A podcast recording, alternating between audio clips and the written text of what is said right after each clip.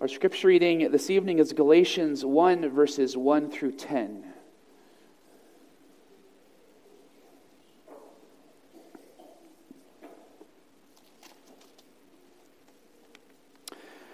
Our lesson from the Belgic Confession about the sufficiency of Scripture cites this passage in particular as one of many that express the completeness of the gospel as it was made known through Christ's apostles. Galatians 1, verses 1 through 10.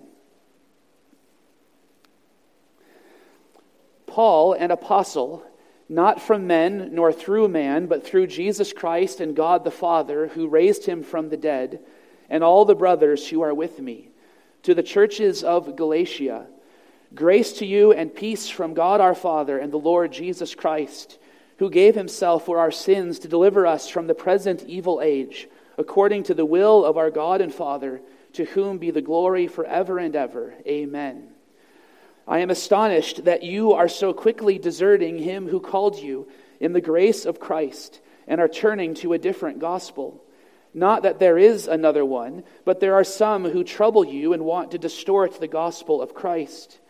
But even if we or an angel from heaven should preach to you a gospel contrary to the one we preach to you, let him be accursed. As we have said before, so now I say again. If anyone is preaching to you a gospel contrary to the one you received, let him be accursed. For am I now seeking the approval of man or of God? Or am I trying to please man? If I were still trying to please man, I would not be a servant of Christ. This is the word of the Lord. Thanks be to God. Let us pray.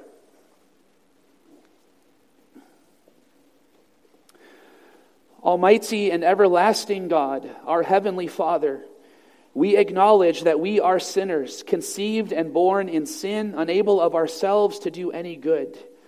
But we do repent of our sins and seek your grace to help us in our remaining weakness. Through the teaching of your word, which we confess with the church throughout the ages, satisfy our hunger and quench our thirst with your refreshing truth, that we with all our hearts may love and serve you with our Lord Jesus Christ and the Holy Spirit, the one and only true God who lives and reigns forever. For we pray in Jesus' name, amen. Our lesson from the Belgic Confession this evening is Article 7. We'll read these words aloud together.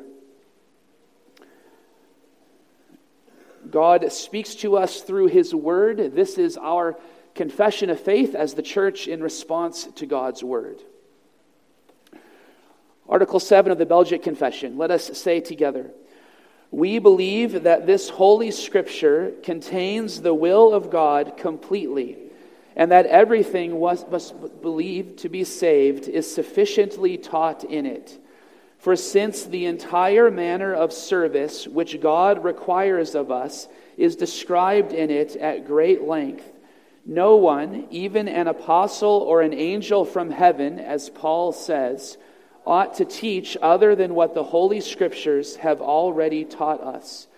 For since it is forbidden to add to or subtract from the Word of God, this plainly demonstrates that the teaching is perfect and complete in all respects.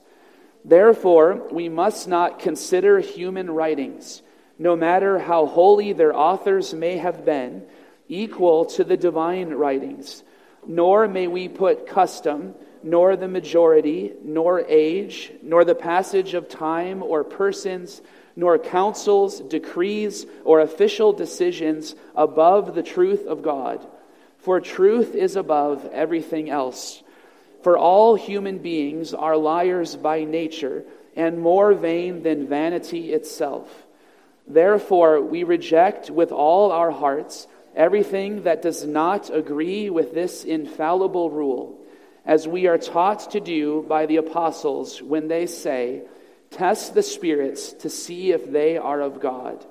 And also, if anyone comes to you and does not bring this teaching, do not receive him into your house.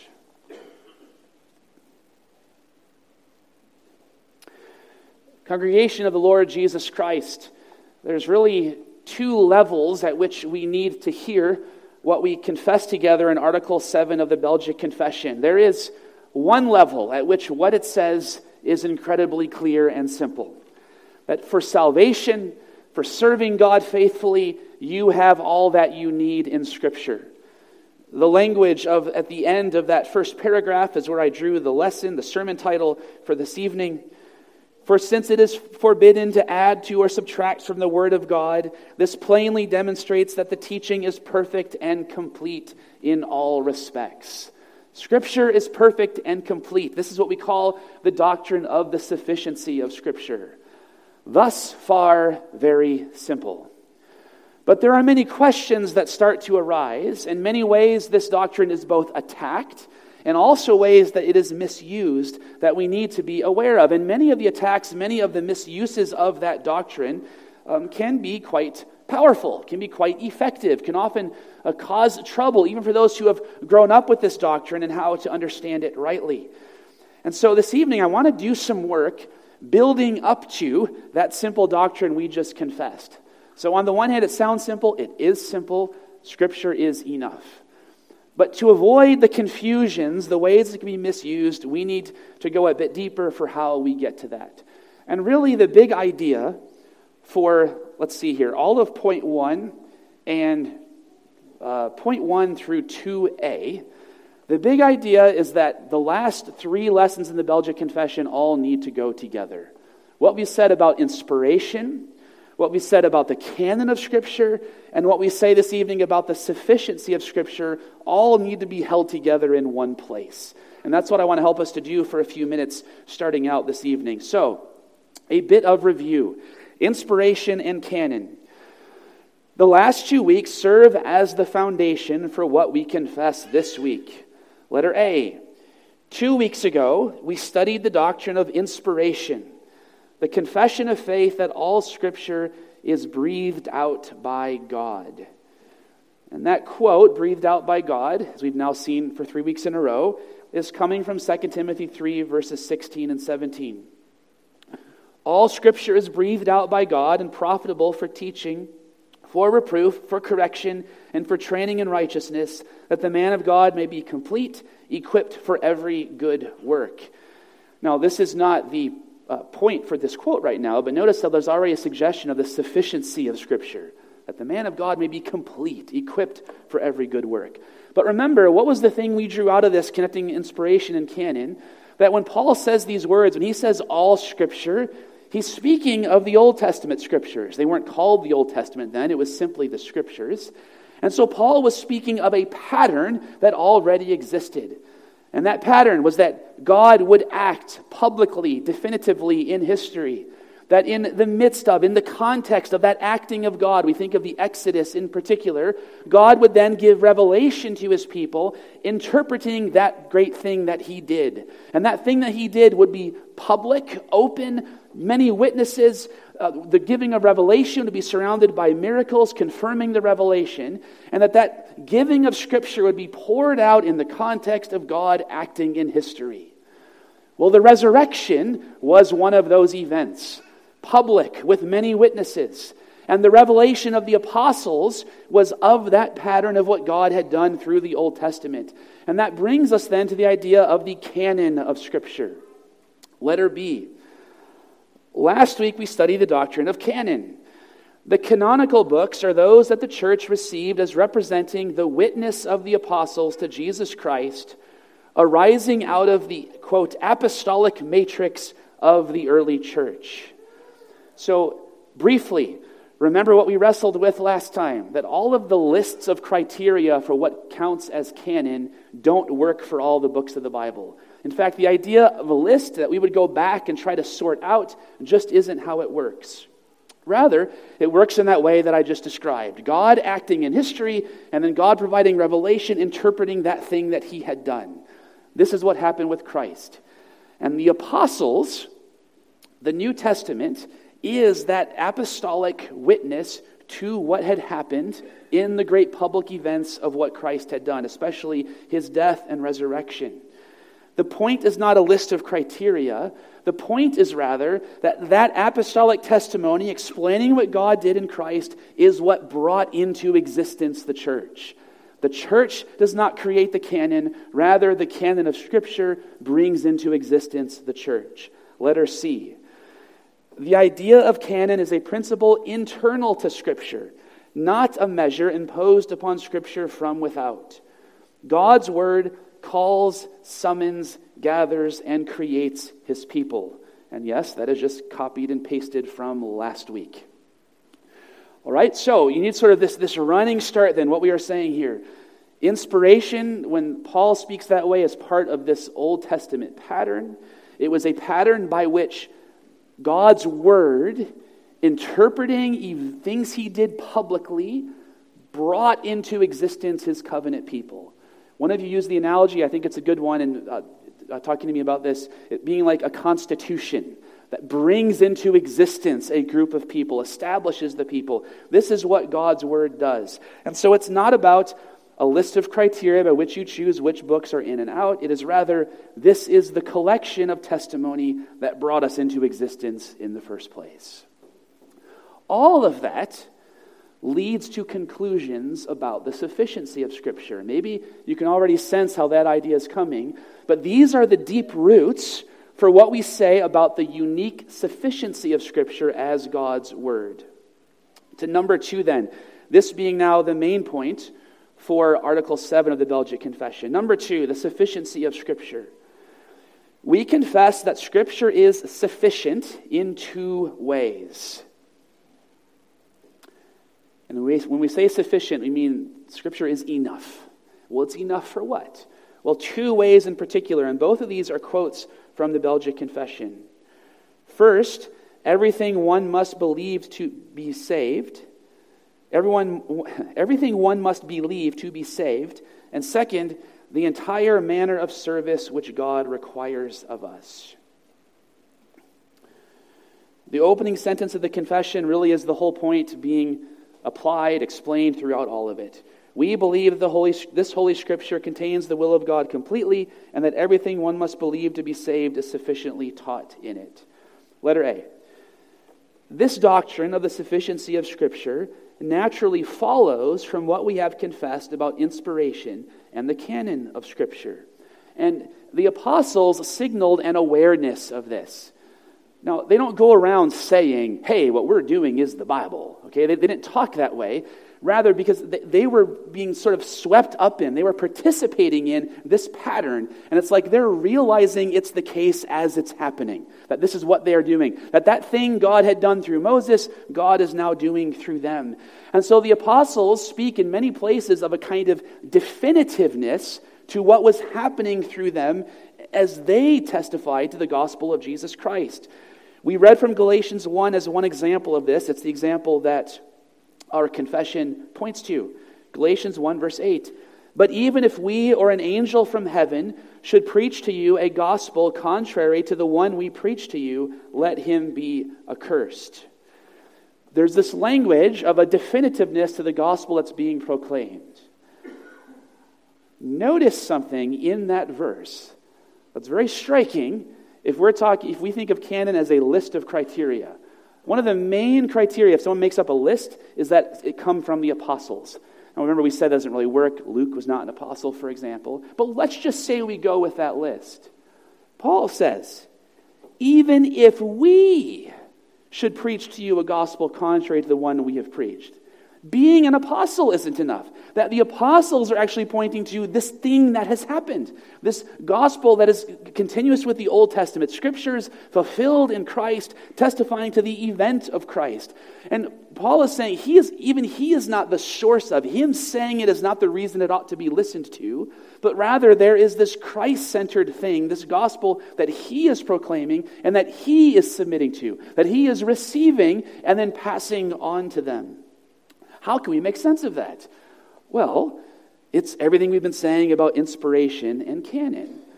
That Paul was participating in this thing that God was doing in giving revelation to confirm, to explain, to apply, to proclaim the events of the resurrection of Christ. That then leads to a conclusion that there is a sufficiency, an enoughness, a definitiveness to what comes out of that time period. That which comes out of the time of the resurrection, the time of all the supernatural gifts given to the apostles, is definitive. There will not be more, because that is how Revelation has always worked. The Scriptures are tied to those public historical events, to, the language I'm using there is apostolic matrix, that whole combination of features of that time period. They are tied to that, and that time no longer exists. That is why we say there is therefore no new revelation, because the revelation was tied to those events. Canon, again, is not a list of criteria by which something is in or out. It is rather the recognition that something has happened. These texts, as God's word, brought us into existence as the church.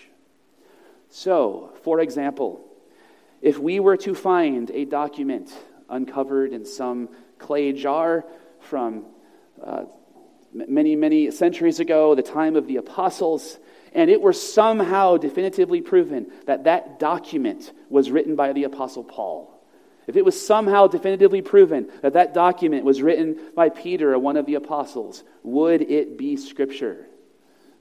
And we all say together, no.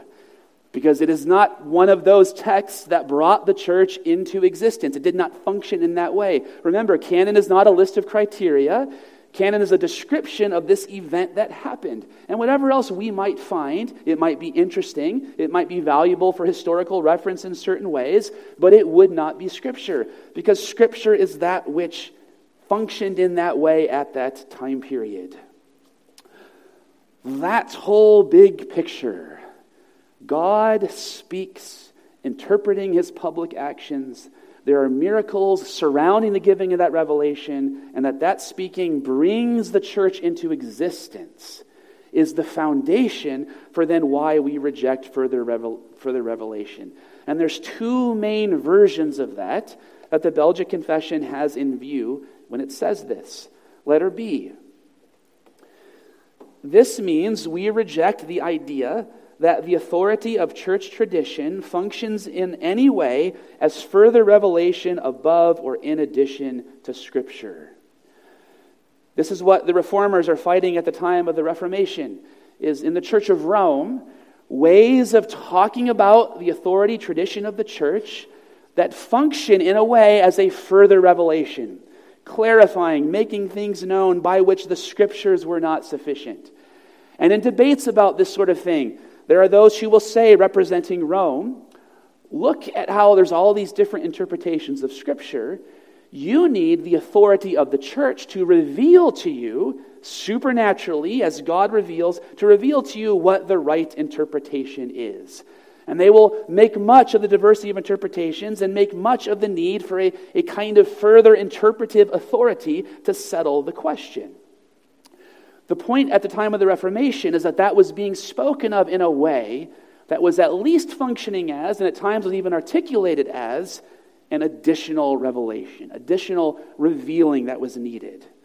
But why do we reject that? Well, because of all that we have said thus far. These Scriptures brought us into existence as the church. They created us. God speaks through them. God speaks powerfully and effectively through them. And we say, now, Rome, to be sure, interpreting things can be difficult, including statements from the Church of Rome. They have to be interpreted. What's going to solve that problem now? In fact, there's a real danger that the corrosive acid that apologists for Rome will use to say, you can't know what interpretation of Scripture is right, that corrosive acid ends up taking away our ability to know anything. And there are so many who go down the path of going to Rome to try to solve the problem of how do I know the right interpretation, who then end up in atheism. Because that acid that says God cannot make himself known to me clearly doesn't just apply to Scripture. That will work on anything. That will work on what Rome says, what church authority says. It'll work on your own spiritual experience confirming Scripture. The question is a simple one. Either God can speak effectively or he can't. And if God can speak effectively, then the Scriptures are enough. If God cannot speak effectively, then no matter of interpretation, no matter of church authority would ever solve that problem. The acid by which you call that into question will dissolve all of it. And I want to warn you against some of those ways of speaking. They're all on the internet. Now, that's not true. They're in books and stuff. But where a lot of you encounter it is on the internet. These ways of speaking that act like, oh no, we have differing interpretations means we can't know. That's just nonsense. Having differing interpretations means you're human. And what so many are trying to get away from is our own humanness. We can know, but always in a creaturely way. Always in an incomplete way. Always in an imperfect way. And the imperfectness of it does not mean it's not real. It simply means you're just a human. So many anxieties can get stirred up in us because we are wanting a mode of knowing that we're not meant to have. It ends up being an idol. And so many ways of grasping after a mode of knowing that is more than human end in destruction. The point at the heart of the sufficiency of Scripture is that God is able to speak clearly through His Word, to speak effectively through His Word.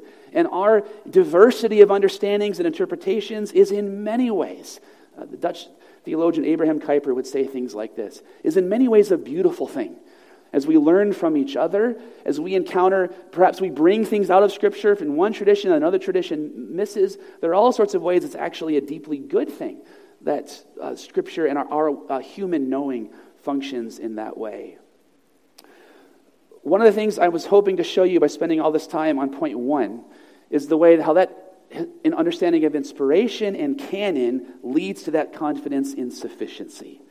The testimony that comes out of the event of the resurrection of Christ. Letter C. So letter B is the one most clearly in view in the Belgic Confession when the confession says, "Therefore we must not consider human writings, no matter how holy their authors may have been, equal to the divine writings, nor custom, majority, age, time, or persons, councils, decrees, official decisions." Right? That's having in view that view of church authority in Rome. But what we confess here also rejects, letter C. This means we reject the idea of continuing new revelation. This time, not in the way of church authority, but in the way of spiritual experience, of the Holy Spirit giving spiritual experience that reveals new things. That whole view of canon I've described goes together with a view of the supernatural gifts of the Spirit as being the miraculous signs that belong to that time of the canon being established. God is no longer revealing new revelation precisely because that which laid the foundation of the church has already happened. Those events have happened. The apostolic testimony has already happened. And so we reject the idea that the Holy Spirit is continuing to give to individuals new revelation, new information. Now, I don't think any of us are particularly tempted by the idea that the Holy Spirit is going to give you new revelation. But we are affected by ways of speaking that suggest this. When we talk about being led to do something, or we talk about the fact that we have peace about something, meaning the Spirit must be revealing to me this was the right thing to do. Or when we talk about even things like doors being opened or closed, although God is somehow revealing outside or beyond Scripture what we ought to do, we have to be careful of all of these things as in some way calling into question the sufficiency of Scripture. When it comes to making decisions, all that you need as God's word to you, all that you need as God revealing something to you is in God's word. In God's word, in terms of what you need from Him directly, you have enough in the Scriptures. And that too is part of what we are confessing in the Belgic Confession. God has told you enough via His word. He has told you to seek wisdom. He has told you to honor and seek the counsel of others, to be wise generationally. You have to make a decision. God's word has given you enough. You have all those other things, and you get to just make a decision. What that discussion starts to reveal, I think, is all the ways this doctrine can get misused. If we have said Scripture is enough for life, say, all right, which job should I accept? What career path should I? Who should I marry? Is Scripture enough? I want to be a good mechanic. Is Scripture enough for me? Do I have to find things in Scripture so I could be a mechanic in a Christian way? Some of you know, in the Reformed tradition in particular, there's been ways of speaking of how Scripture speaks to every area of life. Now, that is true. Scripture speaks of God as the Creator, so of course it affects every area of life. Ways of speaking of Scripture speaking to every area of life that mean now I need a Christian view of everything. I have to have a Christian version of everything. And you can imagine all the ways in which this could lead to the misusing of Scripture. So, I am here to say, in a whole bunch of areas of life, in very important ways, Scripture is not enough. The Bible is not enough. What do I mean by that? Well, number three, getting this right. The doctrine of the sufficiency of Scripture is carefully limited. This is a limited doctrine, and it only makes sense if you limit it. Scripture is absolutely sufficient, absolutely enough in two ways. What were those two ways? Back under number two above. Everything one must believe to be saved, and the entire manner of service which God requires of us. For salvation and for living in a way that is pleasing to God, Scripture is absolutely enough. For being a good mechanic, Scripture is absolutely not enough. Now, it tells you what you need to serve God in whatever calling God gives to you. But the fact that it is enough in these particular ways does not mean we reject all other authorities. In fact, that's an important point to say alongside of that. It's carefully limited, those two ways, and does not mean we reject other real authorities. Some examples. Letter A. We still affirm that God makes himself known through general revelation. Don't forget, we spent a whole lesson on the Belgic Confession talking about how the Scriptures tell us that the creation makes God known. So we're saying the Scriptures are enough in these limited ways, but those Scriptures point to the way in which the creation reveals God. If the creation reveals God, how much more would we not say the creation reveals a whole bunch of other things? Mathematics, being a good mechanic. These are all things we learn from the way the world works, from how things go in the world. And the Scriptures point to the validity of all of those things. It is the Scriptures that tell us, in Genesis chapter 1, the creation mandate, that we were called to take dominion over the world, to learn things about the world, to make things with the world, to all manner of human culture and exploration and scientific investigation. In all of those ways, we're saying Scripture's not enough. We learn things elsewhere. And the learning thing elsewhere is affirmed by Scripture. So, we have to put together here is what we've just said is that Scripture tells us everything we need for the manner of service which God requires of us. And one of the things it tells us is that we need other sources of knowledge. All right? So one of the things the Scriptures tell us is that the way we serve God faithfully, and the Scriptures tell us 100% all that we need for that, is to also use other sources of knowledge. And so Proverbs says, go to the ant. Look at how the world works and learn from that. Proverbs says, learn generationally. Learn from tradition. Learn from wisdom from ages past. Proverbs will itself quote proverbs that are found almost certainly older than the book of Proverbs in Egyptian wisdom, which we're acknowledging the way the world works. And so the Scriptures say that one of the ways you serve God is by learning things from other sources. It is enough, but in this limited way. B and C on your outline are another very important way in which this doctrine is limited. Letter B, we still submit to church authority as an authority subservient to Scripture. And I'm going to give you letter C as well, because really these go together. We still receive church history and tradition as having real authority. The Reformed theologian Keith Matheson wrote a book, I believe it's called The Shape of Sola Scriptura, The doctrine of Scripture alone is enough for these things. I've quoted it a million times. I've never read it. So I'm quoting other people who have quoted it. And my understanding is that it is in this book that he argues that in modern American Christianity, the Reformation doctrine of sola scriptura has been turned into what he calls solo scripture. Scripture all by itself. Scripture, and that's a distortion of it. At the time of the Reformation, to oversimplify, we could say that Rome viewed church authority as being over Scripture. The Reformers said, no, let's put Scripture above church authority. So much of American Christianity, and this was happening already at the time of the Reformation, among the Anabaptists, for example, what they heard was, get rid of church authority. Okay, let's be very clear. The Reformers said, Scripture is over the authority of the church. In American evangelicalism, that became, there is no church authority. That is not reformed. That is not reformational.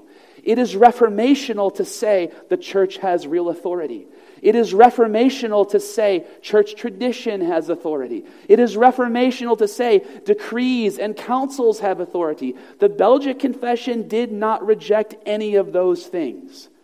Rather, it said that all of those things are under Scripture. They are subservient to Scripture.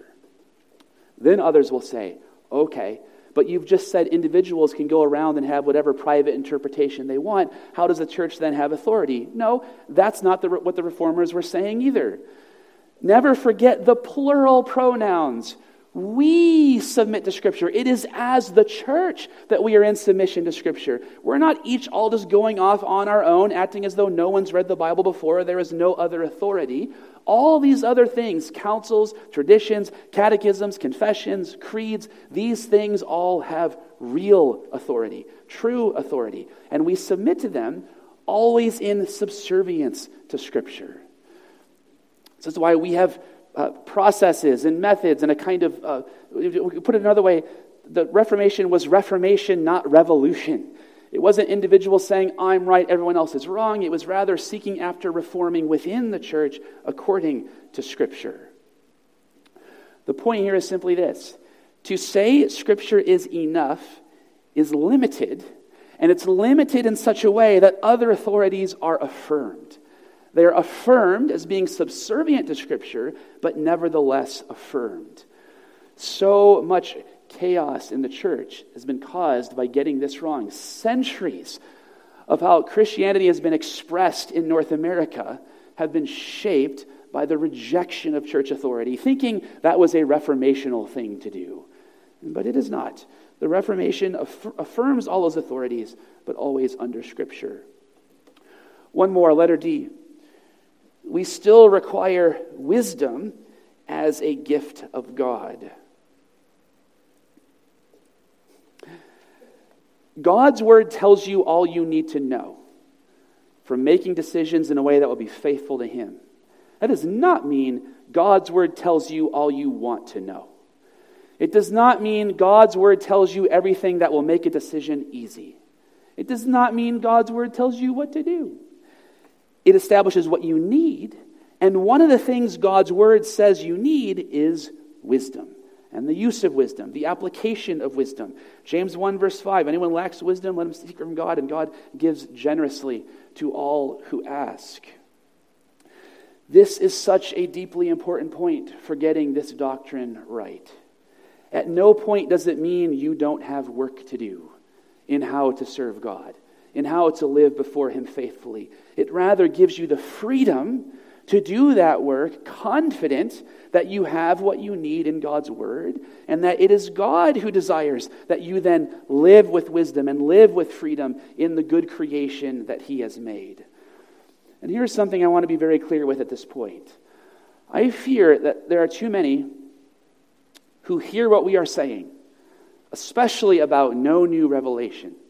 The Spirit's not going to whisper in your ear what you should do. You need to use wisdom. I fear there are too many who hear that as us saying, God's not involved. As though God just gave you information in a book and then almost like the deistic God, He's just gone, detached from all of it. I fear that perhaps maybe some Reformed folks make it sound that way, as though we are saying God is not involved.